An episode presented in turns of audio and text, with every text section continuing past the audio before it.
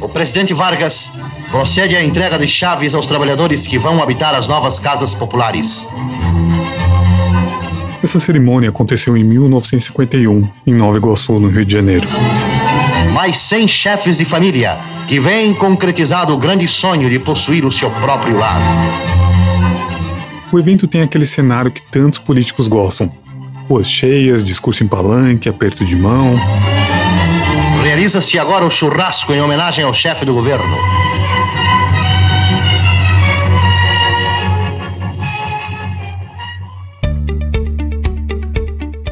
É curioso lembrar dessa cena porque ela ainda se repete com frequência no Brasil. Políticos sorridentes entregando casas para a população, que aplaude feliz. Da década de 50 para cá, muitas casas populares surgiram nas cidades, mas nem sempre de forma organizada, nem em volume suficiente para atender todos que precisam de um teto.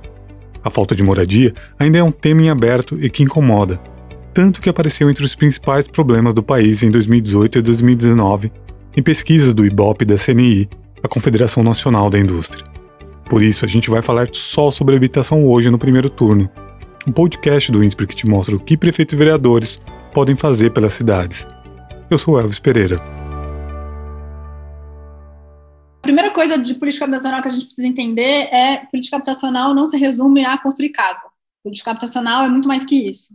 Bianca Tavolari é professora de Direito no INSPER, onde ela coordena o núcleo de questões urbanas do Centro de Regulação e Democracia o que, que normalmente a gente entende como habitação, que é ideia de déficit habitacional, ou seja, quantas casas faltam construir, quanto de recurso eu preciso para construir e como que o município vai mobilizar esse tipo de recurso e vai construir essas unidades. Historicamente, a gente viu isso, conjuntos habitacionais, Coab, Singapura, construção de casa, depois Minha Casa Minha Vida, articulando com os municípios para a construção de unidades nos municípios. Coab serve tanto para se referir a conjuntos habitacionais quanto às empresas criadas para promover a construção desse tipo de moradia. O Singapura foi um projeto que surgiu nos anos 90 para urbanizar favelas em São Paulo. E o Minha Casa Minha Vida é mais recente, e como seu nome sugere, a ideia é dar acesso à casa própria. O programa é controlado pelo governo federal, mas também envolve as prefeituras, que selecionam os beneficiários.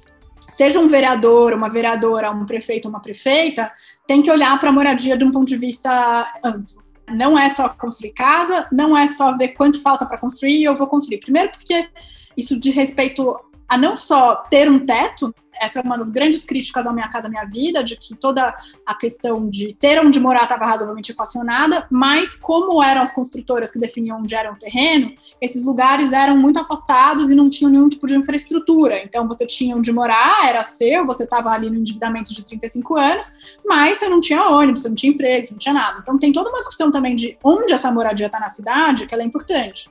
Um recente estudo avaliou os impactos do Minha Casa Minha Vida na expansão de regiões metropolitanas. O trabalho foi feito pelo Instituto Escolhas em parceria com a Fundação Getúlio Vargas. Um dos resultados da pesquisa é que o programa levou à construção de moradias, em média, mais distantes das regiões centrais. E isso ocorreu apesar de existirem áreas mais bem localizadas com terra vaga que poderiam ter sido usadas para habitação social. O estudo também indicou que o programa se expandiu para áreas periféricas sem ter um plano claro de ampliação da infraestrutura e de serviços urbanos para essas regiões. Você acaba produzindo segregação, no sentido de que a pessoa ela tem onde morar, ela passa a não ter mais uma precariedade habitacional da, da do teto, mas o lugar pode ter cortado vínculos com trabalho, creche, escola, para Bianca, o que os gestores precisam entender é que, além da ideia de construir moradias, há uma série de outras ferramentas que podem ser utilizadas para tratar do tema déficit habitacional nas cidades. No caso de uma favela, uma favela consolidada, por exemplo, pode ser muito mais o caso de garantir segurança da posse para aquelas pessoas, ou seja, fazer uma regularização, titulação, urbanização com saneamento, para que aquela moradia se torne digna o suficiente e não remover as pessoas e construir em outro lugar. Outro ponto que não tem a ver com construção é toda a política de locação, seja de locação pelo mercado privado, mas também locação social. Se você nunca ouviu falar em locação social, eu explico. A prefeitura dá uma ajuda para pagar o aluguel em alguns locais específicos. Em São Paulo, até 2019, havia cerca de 900 unidades habitacionais para essa finalidade. Outro ponto que é um pouco atuar no cumprimento da função social da propriedade, pensando nos imóveis vazios, pensando um pouco de como que a prefeitura pode, por exemplo, notificar os imóveis vazios para fazer cumprir a função social da propriedade, porque eu tenho um efeito de ou colocar o imóvel no mercado, então alguém que vai pagar o IPTU mais caro passa a alugar, por exemplo, e aí eu tenho mais uma unidade no mercado de locação de longo prazo, ou então, no fim das contas, leva uma desapropriação que seria possível, por exemplo, para converter em moradia. É isso mesmo, você não entendeu errado. O imóvel não existe para atender só os interesses do seu dono.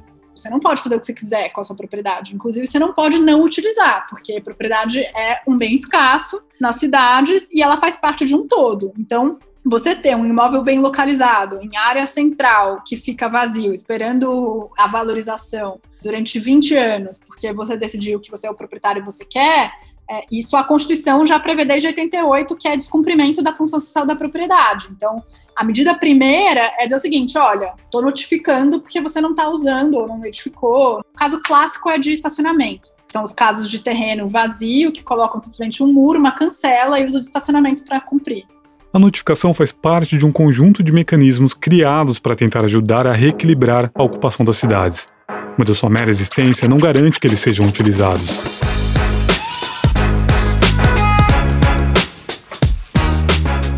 Existem mais caminhos que as prefeituras podem explorar para evitar que imóveis em locais com boa infraestrutura fiquem às moscas.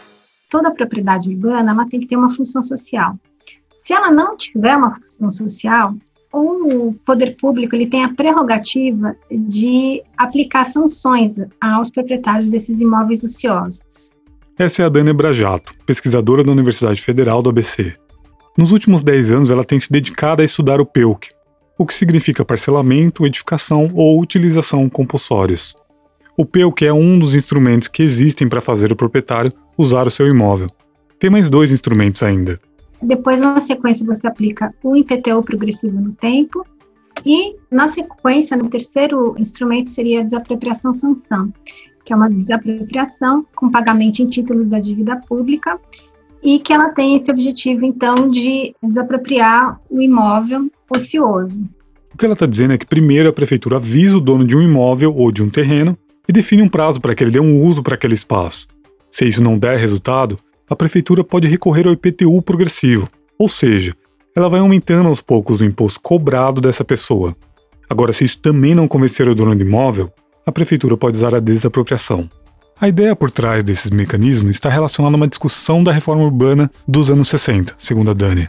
Ainda antes do golpe militar, você já tinha assim amostras de que a cidade ela iria crescer dessa forma como ela cresceu população mais pobre foi lançada para a periferia e entre a área infraestruturada e essa periferia tinha muitos imóveis ociosos que naquele momento foram retidos em função né, da sua valorização e acabaram, vamos dizer assim, direcionando esse crescimento das cidades, as principais cidades do país, assim, dessa forma. Então, naquele momento lá atrás, já tinha esse diagnóstico da importância de você ter algum instrumento para você sancionar proprietários de imóveis ociosos.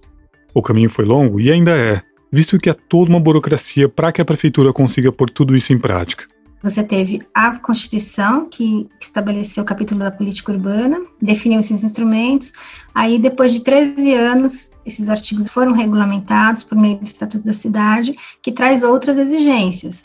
Eu preciso prever os instrumentos que eu vou aplicar no plano diretor, preciso prever a área que esses instrumentos eles podem ser aplicados. E, além disso, o município, depois que aprova o plano diretor, ele ainda tem que aprovar uma outra lei para regulamentar esse instrumento no âmbito do município, ou seja, é um caminho assim de perder de vista, são muitos anos aí pela frente para você conseguir implementar esse instrumento. Esse contexto ajuda a entender o resultado de uma pesquisa que analisou como andava a aplicação só do PEUC até o final de 2014 em capitais e municípios com mais de 100 mil habitantes. A Dânia participou desse estudo. Do total de 288 municípios naquela época, a gente encontrou 25 municípios que tinham regulamentado o instrumento e depois desses a gente descobriu que só oito tinham aplicado. As oito cidades eram Santo André, Diadema, Curitiba, São Paulo, Goiânia, Palma, São Bernardo do Campo e Maringá. Nesse grupo, de forma geral, a pesquisa identificou sinais de um conhecimento limitado sobre a aplicação do PEUC. O PEUC ele é um instrumento importante que ele pode, assim, ajudar na gestão do, do território. Ele tem esse potencial, mas ele tem que estar articulado com as outras coisas. Sozinho, a efetividade dele é muito reduzida. Agora, ele articulado com zoneamento e com programas, eu vejo que ele tem sim um potencial. E aí ele pode ser uma das alternativas do prefeito e dos administradores municipais para resolver o problema da cidade. A gente tem que aproveitar esse estoque ocioso que está construído na cidade e tentar transformar esses imóveis e pensar em outras alternativas de solução habitacional que não seja daquele conjunto distante, periférico e mal construído, que a pessoa vai demorar três horas para ir, três horas para voltar do trabalho. Agora, o PILC não é um único instrumento à disposição das prefeituras. A gente vai trazer mais dois exemplos: a outorga onerosa do direito de construir e o certificado de potencial adicional de construção, ou só CEPAC. Sim, eu sei que esses nomes assustam logo de cara, mas é importante entender o que eles são.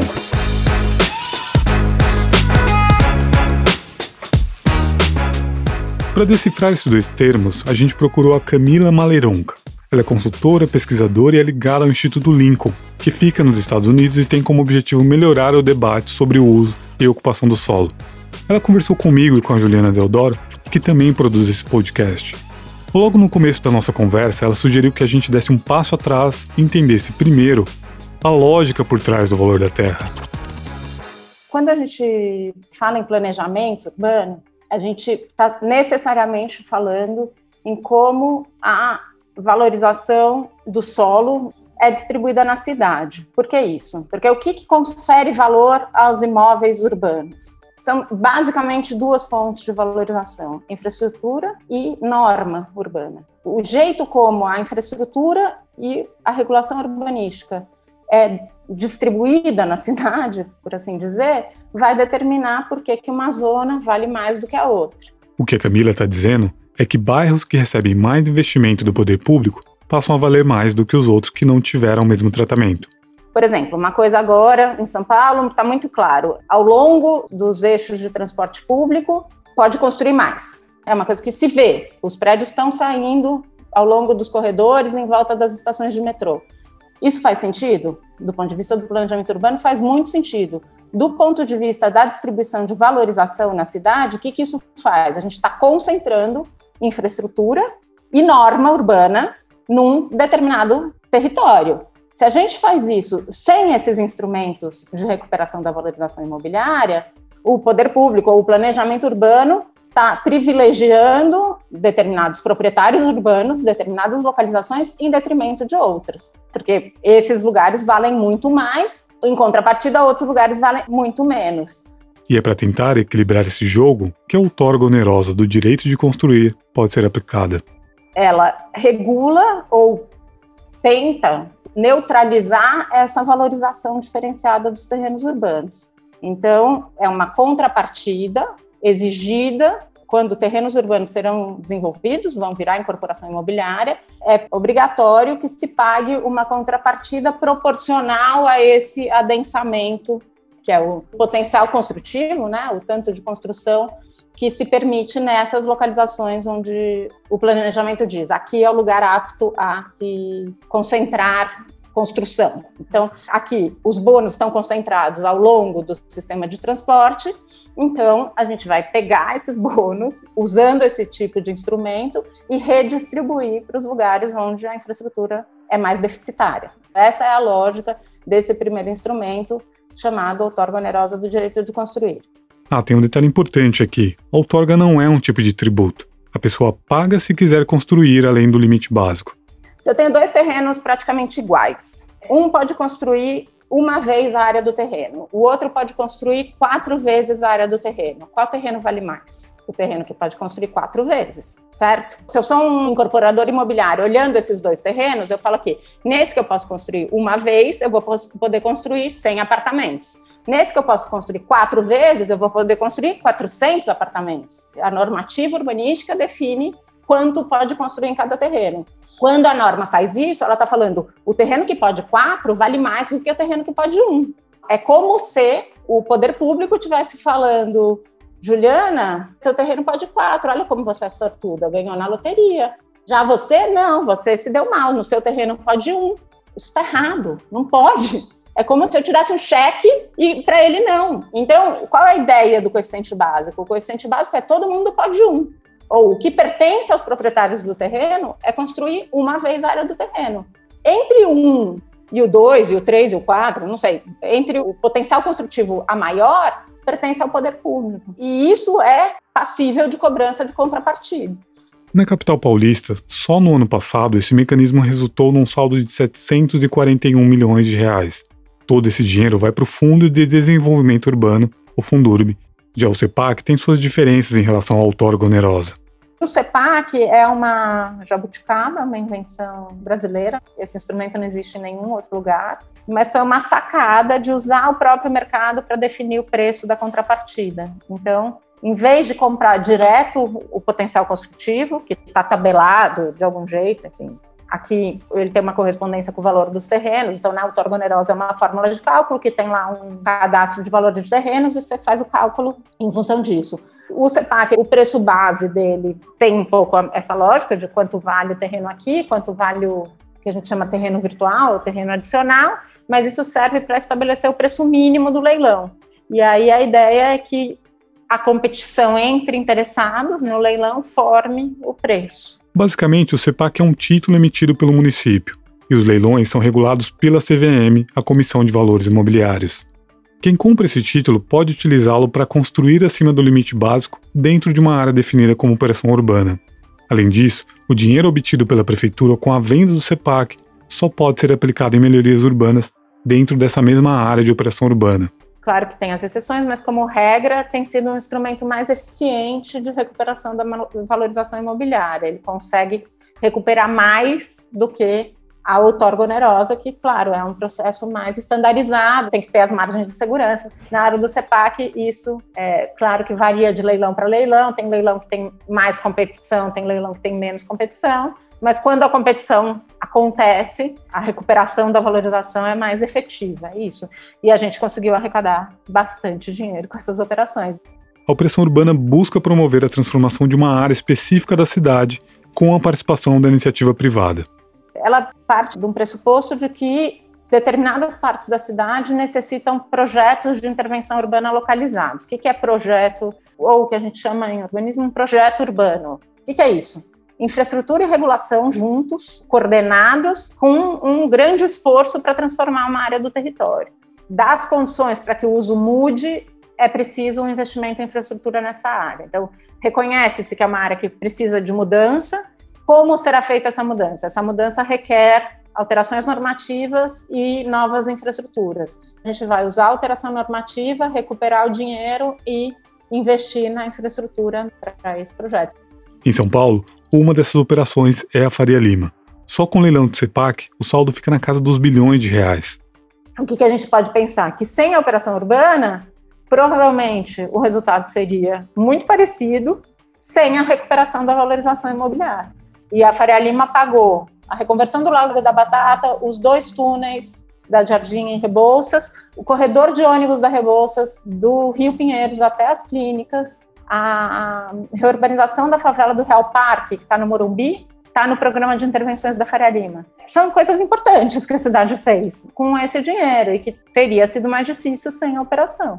CEPAC e operações urbanas também ocorrem em outras cidades brasileiras conforme as necessidades de cada local. Mas aqui vale ressaltar uma semelhança que o CEPAC tem em relação a outros dois instrumentos que a gente já citou aqui, a outorga e o PEUC. Todos dependem dos prefeitos. Eles têm um potencial gigante na mão, aperfeiçoando esses instrumentos. Agora, o que, que acontece? Peuquei hoje o imóvel daqui três meses para o cara se dar conta que ele já não está na situação confortável sentado em cima do terreno dele que ele estava antes. Mais três meses para ele fechar uma negociação com uma incorporadora. Seis meses a um ano para licenciar, dois anos para construir, acabou o mandato do prefeito. Isso é uma questão que qualquer instrumento urbanístico, ou quase todos os instrumentos urbanísticos, vão enfrentar. O ciclo, o mandato do prefeito, ele tem que aproveitar o que o outro fez, pegar a carona e melhorar e deixar para o próximo, porque é isso. A receita da outorga que o próximo prefeito vai poder usufruir, poder gastar, tem a ver com o que foi feito na gestão anterior. E provavelmente a entrega da obra que ele contratar, quem vai fazer o próximo. O curto prazismo é um problema para a política urbana em geral, porque os processos de transformação urbana são de médio e longo prazo. Agora, tem que ter visão de Estado, não tem que ter visão de mandato, assim, tem que ter uma visão de continuidade.